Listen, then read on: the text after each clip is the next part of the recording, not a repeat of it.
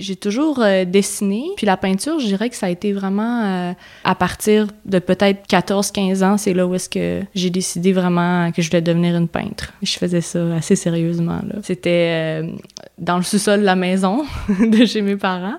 Je me souviens que, que je pouvais passer des heures, des heures, là, puis que parfois j'avais des amis qui m'appelaient pour dire « Hey, viens-tu, on s'en va chiller dans le parc? » Je suis comme « Non, je peux pas, je peins. » Ça a toujours été ça, ça a comme toujours été euh, euh, ma priorité, là, si on peut dire, à de, cet âge-là. Mais, euh, mais c'est ça, ça a comme aussi été, je pense, un refuge pour moi, là, comme une façon de, de m'épanouir puis d'apprendre à me connaître.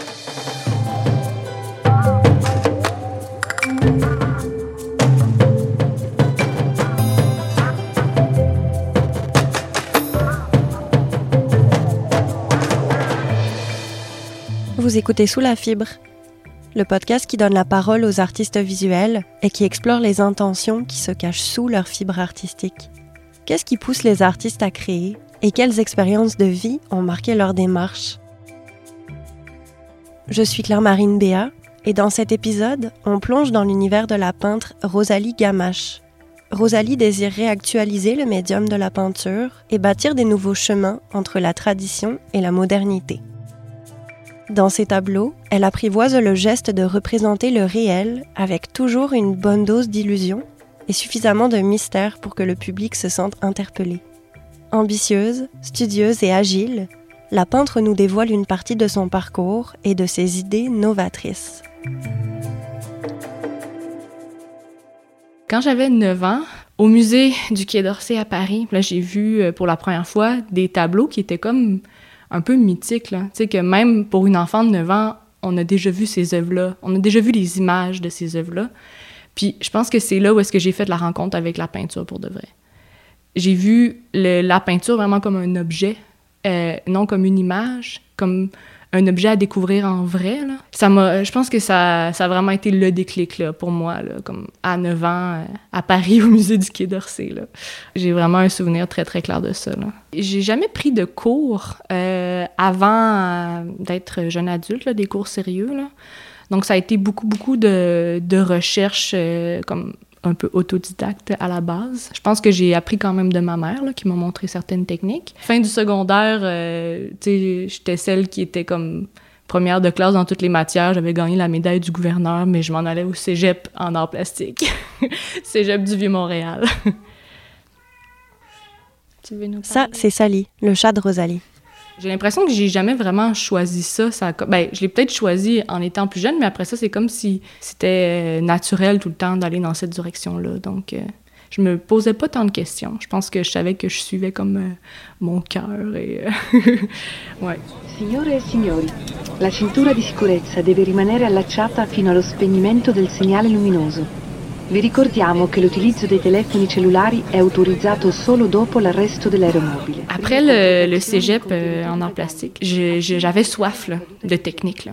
Alors, j'ai euh, commencé à regarder les possibilités d'avoir une formation intensive au niveau des beaux-arts classiques. c'est ça, donc j'ai trouvé cette école-là à Florence. Euh, puis c'est ça, pour moi, c'est vraiment un rêve d'aller là. On dirait que même au début, je me disais, ben voyons, ça se peut pas. Là, moi la petite... La petite fille euh, de Montréal qui s'en va étudier euh, en Italie. C'était comme, euh, je me disais, ils vont pas m'accepter, ça, ça se peut pas. Pour moi, d'aller à Florence, c'était comme, j'avais 20 ans, là, comme, quand même courageuse de dire ça à mes parents, hey, je m'en vais étudier toute seule en Italie.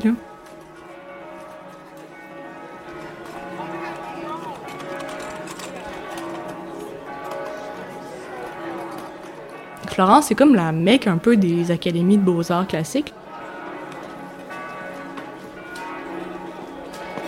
L'école que j'ai choisie, c'était une école euh, russe. Tous mes profs venaient euh, de Russie, de la plus grande euh, école en Russie qui s'appelle la Riepin Academy, qui est comme à Saint-Pétersbourg, puis qui est vraiment l'équivalent de l'armée des beaux-arts.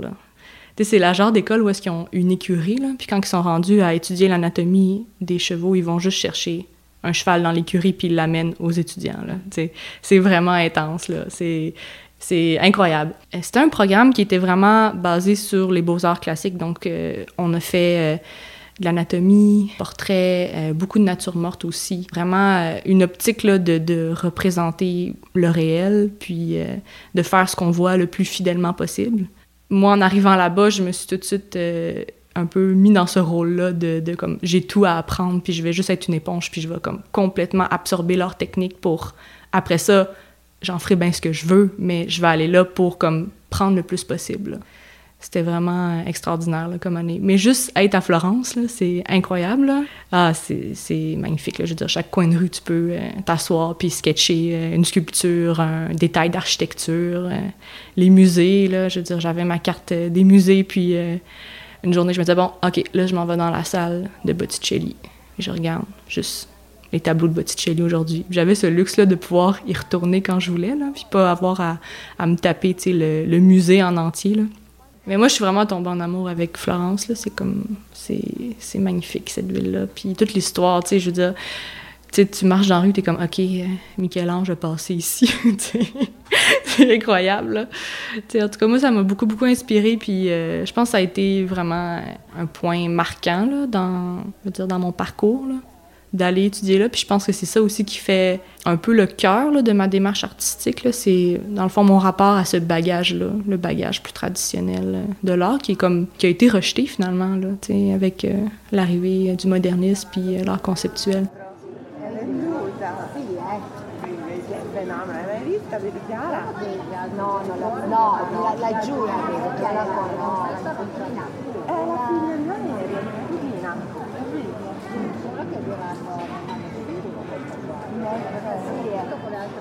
Avant d'arriver à Florence, j'avais jamais peint à l'huile de ma vie. Je, peignais à l'acrylique.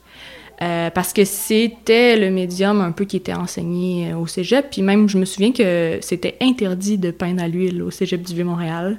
Donc, je pense qu'il y avait comme un aura vraiment mystérieux autour de, ce médium-là. Puis, moi, ça m'attirait tellement, je voulais tellement l'apprendre. Mais c'est à Florence que j'ai fait ma première peinture à l'huile quand j'ai goûté à la peinture à l'huile, j'ai fait OK, wow, là, c'est ça que, que, je veux faire. Puis c'est vraiment toute la, la, sensualité de la peinture, elle se retrouve dans ce médium-là, j'ai l'impression. Puis j'ai plus jamais retouché à l'acrylique après parce que c'est ça, c'est...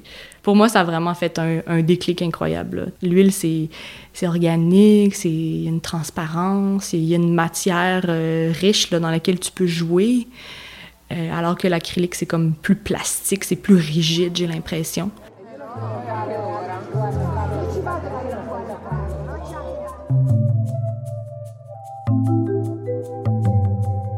Rosalie m'explique que si à Florence, elle a appris le geste de peindre et interpréter les couleurs de façon réaliste, elle ne travaille plus aujourd'hui avec la technique qui lui a été enseignée en Italie.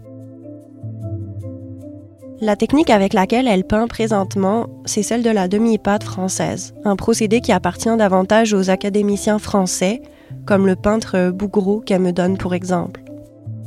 Cette technique lui a en fait été transmise à son retour au Québec par son mentor, le peintre Denis Jacques. Après ça, avec mon mentor, ça a vraiment été une application plus euh, technique, voire même chimique du médium. Comment respecter ce médium-là pour pas faire d'erreurs techniques qui pourraient amener des embus ou euh, des craquelures euh, éventuellement. À mon retour de Florence, je me suis installée dans la ville de Québec. Je me suis dit, ben, je vais faire mon, mon bac en art visuel, donc à Laval. Puis parallèlement à ça, j'ai entrepris une démarche un peu de, ça, de mentorat privé avec euh, un artiste qui s'appelle Denis Jacques. Cet artiste-là est incroyablement généreux. Là. Donc, il m'a comme pris sous son aile de façon toute naturelle, en voyant un peu mon parcours, mon avidité de, de de connaissances techniques là. Puis tu sais ça a été euh, ça a comme été un genre de coup de foudre maître apprenti tu sais. Euh, malgré tu sais comme euh, les deux bonnes générations qui nous séparent là c'est comme quand on s'est rencontrés ça a vraiment cliqué. Puis c'est ça lui il me disait ben écoute viens peindre avec moi à mon atelier. Fait que j'arrivais il me montrait toutes les étapes. À l'université Laval de Québec Rosalie se heurte à une approche complètement différente de l'art, beaucoup plus conceptuelle et moins axée sur la technique. J'étais comme un peu euh, le petit mouton noir. Là. Vraiment, j'étais la seule à peindre à l'huile, la seule à vouloir comme traiter de sujets plus traditionnels, comme essayer de revisiter le portrait, la nature morte. C'est sûr que quand j'ai commencé mon bac, je savais pas vraiment comment j'allais faire ce que je voulais faire, mais je savais que j'allais le trouver pendant cette période-là. Je me disais, je vais finir par comme mettre le doigt dessus, là. Mais c'est ça, ça a été une période quand même particulière parce que ça, ça a beaucoup remis en question comme pourquoi je veux faire de la peinture. Puis, puis ça a été épuisant un petit peu de faire ce parcours-là. D'un côté, j'avais mon mentor euh, Denis qui était le plus classique des classiques. Puis de l'autre côté, j'avais l'Université Laval qui était vraiment plus dans une approche multidisciplinaire de l'art, euh, conceptuel, tout ça. Donc c'était comme, j'étais vraiment comme tirée des deux côtés, puis j'essayais un peu de créer mon identité d'artiste là-dedans. Fait y a toujours eu ce sentiment-là de comme être jamais fité dans une des cases. C'est comme quand j'étais en Italie, euh, je savais que je voulais pas juste faire des beaux portraits pour faire des beaux portraits, puis même parfois fallait que je me justifie à mes profs là-bas pour dire ben non, tu sais, moi je, sais là, je veux, je veux apprendre la technique, mais comme je veux pas faire ça au final. Puis l'inverse étant que quand j'étais à l'université, souvent on aurait dit que les gens s'arrêtaient juste à ma technique, mais ils parlaient pas vraiment du travail que j'essayais de faire avec la peinture, puis avec euh, cette volonté-là d'un peu réactualiser le médium de la peinture dans une approche contemporaine. Finalement, je pense qu'il n'y a pas de catégorie pour moi. c'est un peu comme ça que je me suis sentie pendant tout mon parcours, puis euh, au final, je me suis dit, ben, c'est pas grave, là, je vais continuer dans mon chemin, puis je vais persévérer comme ça, puis euh, ça va donner ce que ça va donner.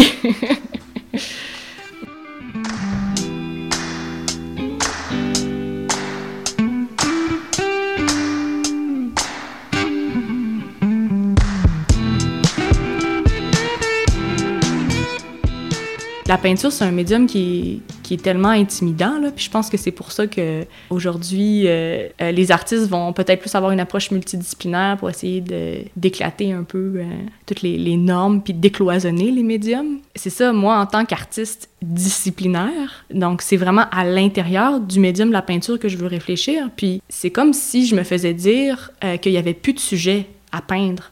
Un peu comme si on avait, on avait été au bout de la peinture, puis il n'y avait plus rien d'intéressant à représenter. D'une certaine manière, ça, ça, me, ça me décourageait, mais en même temps, ça me lançait un défi. Puis moi, je pense que je l'ai plus pris comme, OK, ouais, il n'y a plus rien à peindre. Hey, je vais peindre la peinture. J'aime tellement la sensualité de cette matière-là que je vais la représenter comme sujet premier euh, tableau que j'ai fait, qui est comme euh, un petit peu le, point de départ de, la série sur laquelle je travaille en ce moment, qui s'appelle euh, Les peintures blanches, c'est un tableau qui est, intitulé Peinture morte. Puis c'est ça, j'ai pris des objets, des objets qui pourraient être dans une nature morte, je les ai recouverts de, de peinture, vraiment un peu à la Jackson Pollock, là, très, très... Euh, dripping, très coloré. Puis là, je me suis attelée à représenter ces objets-là de la façon la plus réaliste possible. Donc, c'est comme si cette abstraction tridimensionnelle, parce que les objets étant recouverts de matière deviennent abstraits, devenait un sujet à représenter de façon réaliste. En fait, il s'est passé plusieurs années entre cette première tentative de, je la cite, peindre la peinture et le développement d'une série autour de cette intention car entre 2017 et 2019, c'est la série Costume qui a occupé la peintre, mais ça on y reviendra un petit peu plus tard. Peinture blanche, c'est donc une série amorcée au début de l'année 2020. On y découvre plusieurs tableaux dans lesquels des objets ont été représentés. Ces objets forment un ensemble à la manière d'une nature morte, mais ils sont complètement recouverts de plâtre. On devine parfois la nature de ces sujets, mais certaines formes sont devenues méconnaissables. L'effet de dissimulation est impressionnant. On peut presque sentir le poids du plâtre qui fige les objets et rend ambigu toute identification. C'est mon interprétation personnelle, mais le temps semble comme suspendu sous une épaisse couche de cire. Il y a comme quelque chose de mélancolique à regarder ces œuvres. La peintre a représenté la texture et les reliefs de ces scènes avec un tel réalisme qu'on ne peut être qu'admiratif devant son travail c'est à la fois organique et énigmatique. Là, c'est le moment où je vous invite à peser sur pause, si c'est possible bien sûr, et aller regarder de vos propres yeux quelques œuvres de Rosalie.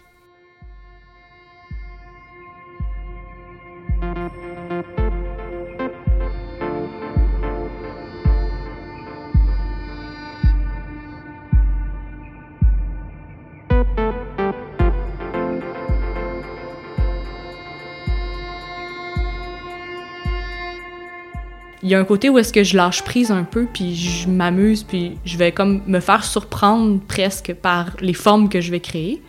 Donc, une fois que les objets sont euh, recouverts de matière, là, ils deviennent abstraits. Puis là, vraiment, je vais m'attarder à tous ces accidents-là de surface, euh, les, effets de, c'est ça, le dripping, les effets de la matière qui coule, euh, la matière qui craque. Donc là, je vais vraiment les regarder comme des petites sculptures en soi, puis essayer de, voir qu'est-ce qui m'attire dans ces objets-là, sous quel angle j'aimerais les peindre, d'aller vers comme une espèce d'esthétique presque comme baroque de la nature morte, parce qu'il y a comme un genre de all-over d'objets, puis ça devient presque abstrait finalement. Euh, je me suis toujours comme lancé un défi à chaque prochain tableau de faire quelque chose de plus complexe. Puis euh, la série elle a un peu évolué, c'est que là j'ai fini par intégrer des parties de corps comme des mains qui sont aussi dans la matière puis qui viennent comme interagir avec les objets. J'ai aussi fait quelques tableaux que c'est des corps qui sont complètement recouverts de, de matière. Puis moi c'est vraiment tout ce mystère là que, que j'aime là. Quand j'étais euh, au cégep, j'avais un prof qui m'avait dit quelque chose qui m'avait vraiment, vraiment beaucoup marqué. C'est que dans toute grande œuvre d'art, il y a une part de mystère. Puis ça, ça avait tellement résonné en moi parce que je m'étais rendu compte que dans le fond, c'est ça qui me donne envie de regarder une œuvre plus longtemps. C'est le, mystère, le fait que tout ne soit pas donné à voir, l'espèce de, pudeur de l'œuvre fasse qu'on on désire encore plus voir ce qu'il y sous la surface. Je pense que c'est un peu ça mon intention avec cette série-là, c'est d'avoir un sujet qui est assez mystérieux, qui va donner envie de regarder le plus longtemps possible pour essayer de, déceler euh, mais qu'est-ce qu'on qu'est-ce regarde vraiment. Puis tout ce côté-là euh, du c'est ça du mystère de l'ambiguïté aussi de créer comme une certaine tension une dualité. Ça c'est des c'est vraiment des thématiques qui reviennent souvent dans mon travail. Que l'image qui nous soit donnée à voir ça soit une illusion du réel mais qu'en réalité c'est seulement des pigments sur une toile. En parlant de pigments si l'illusion est aussi efficace et bouleversante dans la série peinture blanche c'est également grâce aux couleurs que Rosalie utilise il y a tout l'aspect aussi chromatique là, de la série, vraiment un trip de peintre. Là. Ça, je m'amuse vraiment à créer des, des gammes euh, de gris coloré pour représenter le blanc. Parce que le blanc, c'est pas une couleur, donc nécessairement, pour représenter le blanc, on doit utiliser la couleur. Je me souviens que quand j'étais à Florence, on, justement, dans les natures mortes, on avait euh, des bustes blancs qui étaient installés sur des drapés colorés, tout ça, puis à chaque fois, le drapé coloré qui était mis en relation avec le, blanc du buste allait influencer la couleur qu'on allait voir dans le blanc. Comment, avec la couleur, on peut suggérer le blanc?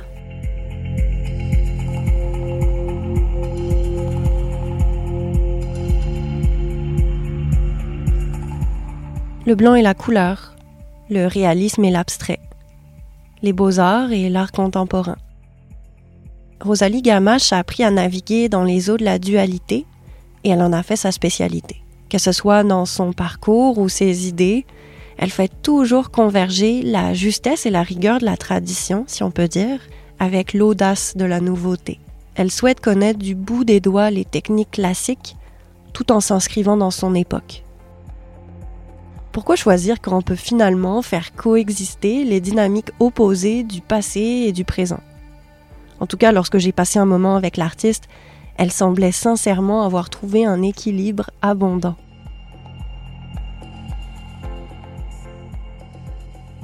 Revenons un peu en arrière, entre 2017 et 2019, afin de plonger dans sa série intitulée Costume, qui elle aussi finalement nous parle de dualité.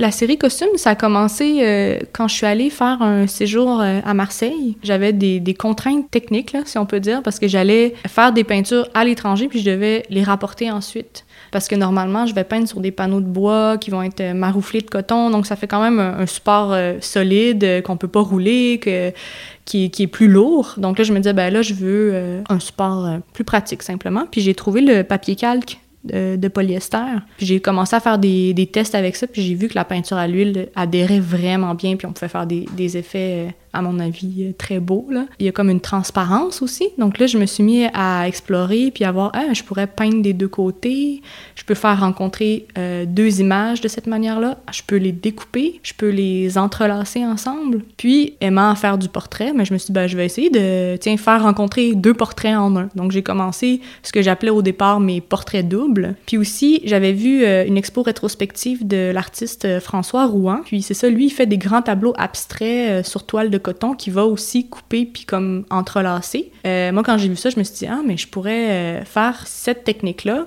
mais avec des portraits peints vraiment minutieusement. Puis aussi le côté un petit peu sacrilège de couper une œuvre. Mes images me prennent beaucoup de temps à faire, puis il y a ce côté-là un peu de dire, hey, je vais mettre l'exacto là-dedans, puis je vais la détruire, mais finalement pour créer quelque chose de nouveau. Je trouve que ça a aussi amené un peu de piquant, si on peut dire, dans, mon, dans ma démarche, parce qu'il y a un moment dans la création où est-ce qu'on est euh, vraiment dans la simple exécution. Moi, j'aime ça parce que pour moi, la peinture, ça a un côté vraiment très, très méditatif, mais c'est comme si, avec l'entrelacement, tout ça, ben, ça amenait comme une espèce de part de risque, une espèce de nouveauté, un peu euh, créer des, des choses que j'aurais même pas pu imaginer.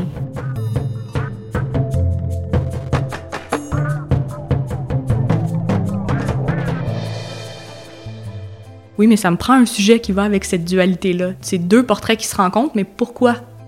Quand je suis revenue euh, au Québec, je me suis dit, ben, je vais comme commencer à, euh, à travailler avec des drag queens pour avoir ce côté-là un peu comme flamboyant du personnage de scène qui est la drag queen, qui est complètement euh, en opposition avec la personne qui se cache derrière la drag queen comme un peu la personne plus euh, le quotidien, si tu veux. Après ça, j'ai commencé à travailler avec euh, des personnes issues de la communauté LGBTQ+. C'est ça, c'était des personnes qui étaient euh, à différents niveaux là, sur le spectre de, de leur questionnement, si on peut dire, sur l'identité de genre. Puis il y avait vraiment une démarche de collaboration avec mes modèles, donc on se rencontrait, on discutait non seulement de comment eux se percevaient, mais comment ils voulaient que les autres les perçoivent. Ils se dévoilaient à moi, puis moi, je pouvais interpréter euh, de la manière que je voulais en peinture. Donc, il y avait comme quand même une, belle confiance. C'est ça, ça a donné des images vraiment éclatées où mes modèles avaient euh, une grande part de, choix. Tu sais, comme les vêtements qu'ils portaient, les costumes qu'ils portaient, c'était leurs accessoires. Ils choisissaient euh, les couleurs du background. ils choisissaient même la technique avec laquelle j'allais comme faire rencontrer leurs deux facettes, si on peut dire.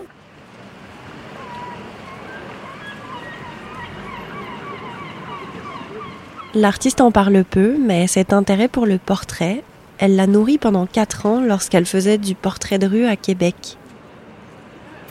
Il y a quelque chose qui m'a surpris là-dedans que je m'attendais pas à trouver finalement. Parce que moi, j'allais faire ça un peu plus en me disant, hey, je vais devenir une meilleure portraitiste, je vais devenir super rapide, mes dessins vont être bons, tout ça, mais l'aspect de ce travail-là qui m'a le plus plu, c'était vraiment la rencontre avec les gens, puis la confiance qu'ils me donnaient, de comme ça s'ouvrir à moi, puis euh, me laisser euh, les dessiner finalement. Puis ça, c'est quelque chose que j'ai voulu un peu apporter dans ma démarche en art euh, actuelle avec la série costume. Fait qu'il y a vraiment cette idée-là de rencontre avec la personne, d'ouverture, puis de, de dévoilement aussi.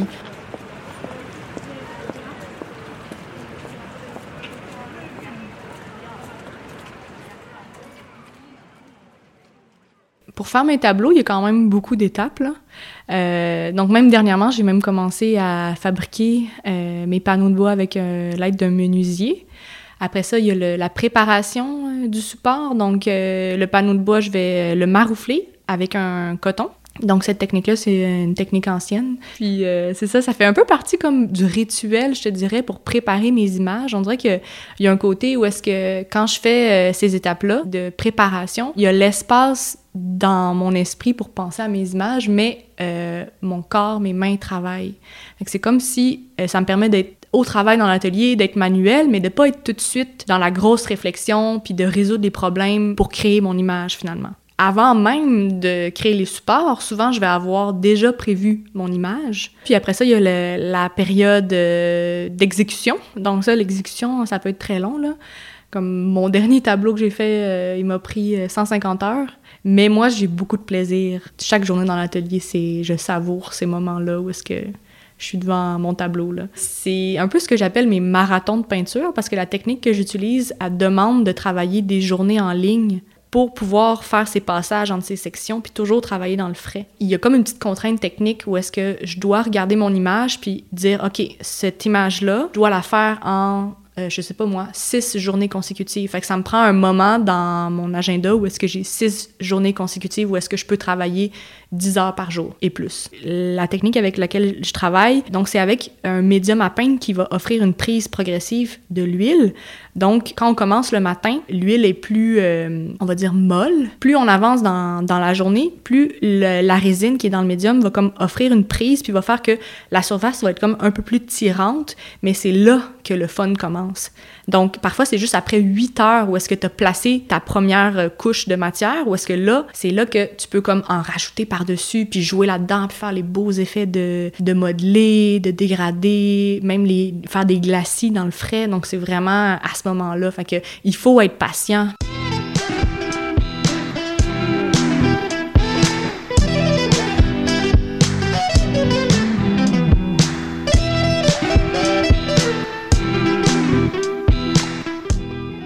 C'est un peu l'idée aussi d'être une artiste disciplinaire, c'est comme de tellement bien maîtriser son médium qu'on vient un peu comme un genre de gardien du savoir-faire.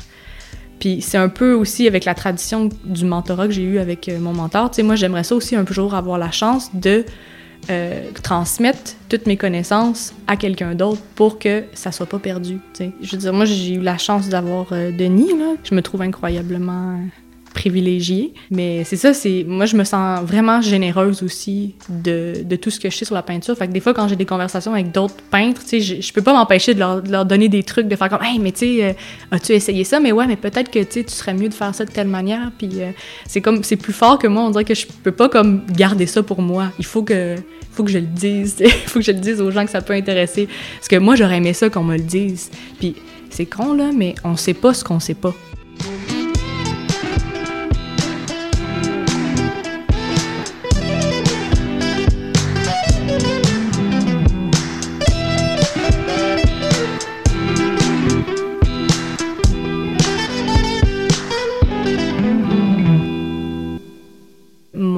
Intention avec mes œuvres, c'est de créer des œuvres qui vont avoir plusieurs couches de lecture. Que monsieur, madame, tout le monde vont pouvoir faire comme, hey, wow, tu sais, je sais pas pourquoi, mais j'aime ça. C'est beau ou ça me touche. Mais qu'après ça, euh, quelqu'un qui a peut-être plus de connaissances, euh, plus de références en histoire de l'art va voir un peu les connexions que j'essaye de faire, les références. J'ai pas envie de créer des œuvres qui sont hermétiques. J'adore aussi entendre les interprétations que les gens honte de mon travail, là.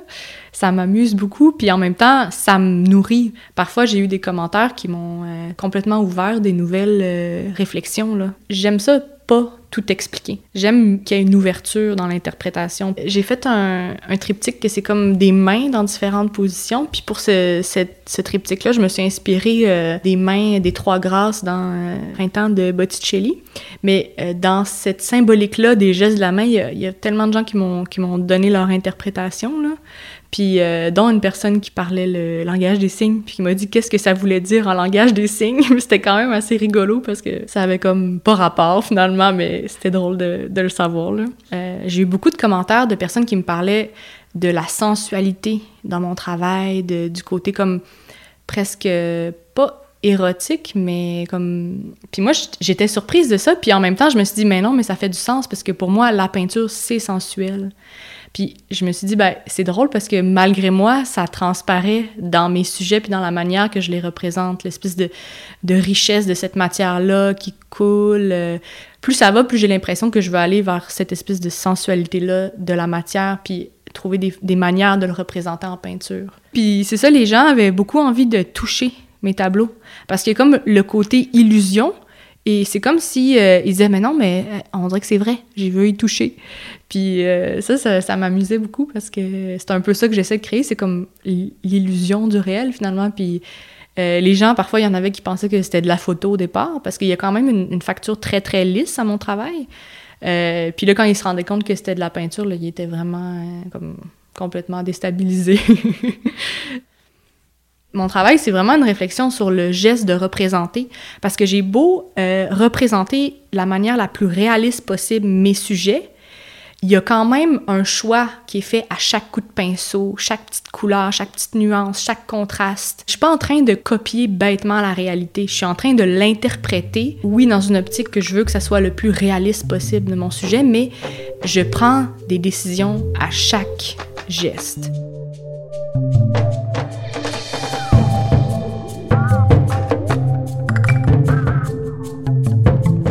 Quel artiste je suis? Ben, c'est pas facile à répondre, mais je pense que je suis une artiste qui va vraiment préférer comme mettre de l'avant son travail versus sa personnalité d'artiste. C'est pas pour rien que j'aime ça être dans mon atelier pendant des heures puis pas voir personne d'autre. J'ai comme un petit côté euh, assez ermite, assez euh, comme bourreau de travail, mais pour moi c'est agréable.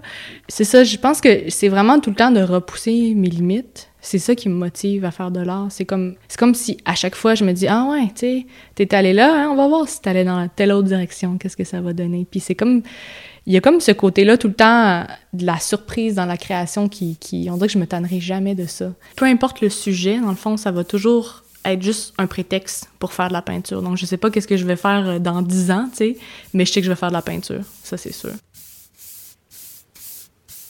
Puis j'ai toujours l'impression que la meilleure chose que je vais faire, ça va être la prochaine.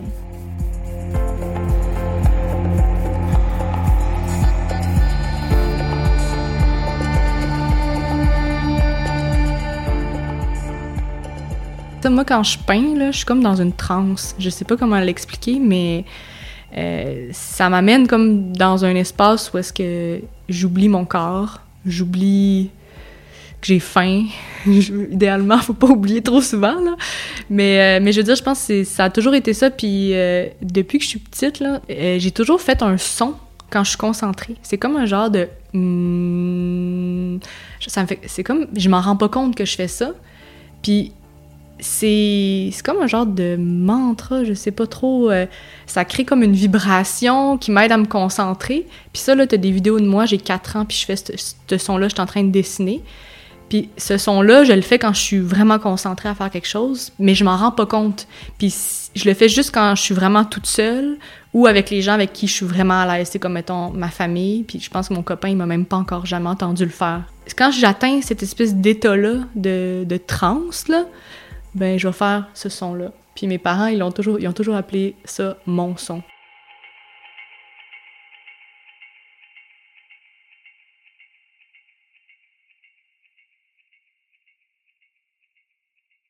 Le malaise par rapport aux réseaux sociaux, c'est que l'artiste est pas détaché de l'œuvre. C'est comme les deux vont vraiment ensemble, tandis que moi j'ai toujours vu un peu mes, mes tableaux comme, tu sais, j'accouche de mon œuvre, puis après ça, c'est quasiment comme si elle m'appartenait plus.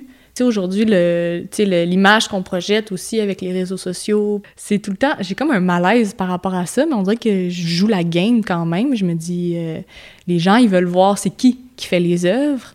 Bon, je vais, je vais me montrer, tu sais, mais c'est vraiment, c'est pas quelque chose que, que je fais comme naturellement. Il faut comme que je me force un peu. Tu sais, on dirait que j'ai compris aujourd'hui que c'était vraiment une belle ressource qu'on a, là, de faire notre autopromotion comme ça, puis de se faire connaître avec les réseaux sociaux. Puis j'ai, je veux dire, j'ai plein, plein d'amis artistes que ça a vraiment contribué euh, à leur réussite, là. C'est pervers un peu, euh, je trouve, ce que, comment ça peut influencer la création, là. Puis moi, j'essaie de, de pas trop, euh, comment dire, faire attention à ça, mais en même temps, veux pas, ça, ça, nous, ça peut nous amener à réfléchir d'une manière différente à notre travail. Justement, si on a euh, plus de, de réactions euh, par rapport à un projet versus un autre, on peut dire, ben, OK, on peut remettre en question ce qu'on fait, puis dire, ben là, peut-être qu'il faudrait que je fasse plus de tel type d'œuvre, mais je le fais parce que j'ai compris que j'avais pas le choix. Parce qu'on dirait que si tu montres pas ce que tu fais sur ces plateformes-là, c'est comme si tu n'existais pas aujourd'hui. Rosalie Gamache a-t-elle un conseil à nous donner pour s'ancrer davantage et vivre l'art ailleurs que sur nos écrans? Il faut les voir en vrai, les peintures. sais. Une peinture, c'est pas juste une image, c'est un tableau, c'est un objet. Il faut avoir l'échelle par rapport à son corps, euh, voir la matière, de la peinture, là, les coups de pinceau, euh, c'est ça, là, à mon avis, qui est vraiment important, puis qu'on oublie un peu aussi aujourd'hui avec notre rapport à l'image, avec les réseaux sociaux, tout ça, tu. Quand j'ai eu le déclic pour la peinture, c'est quand j'ai vu euh, des peintures célèbres en vrai, là, tu. C'est pas juste une image, non, c'est, c'est un objet, là, qui existe dans la réalité.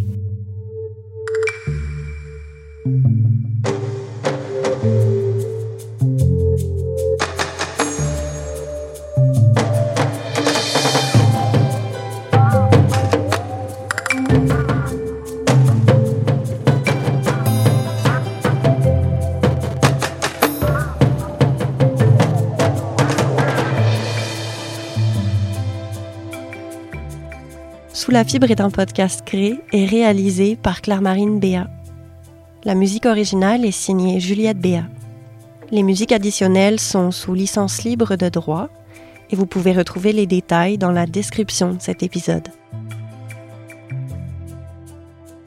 Merci beaucoup à Rosalie Gamache ainsi qu'à Sally pour leur bel accueil. Si vous avez aimé cet épisode, n'hésitez surtout pas à le partager sur les réseaux sociaux, mais aussi à en parler autour de vous. Je vous invite également à suivre Sous la sur Instagram et Facebook. À bientôt!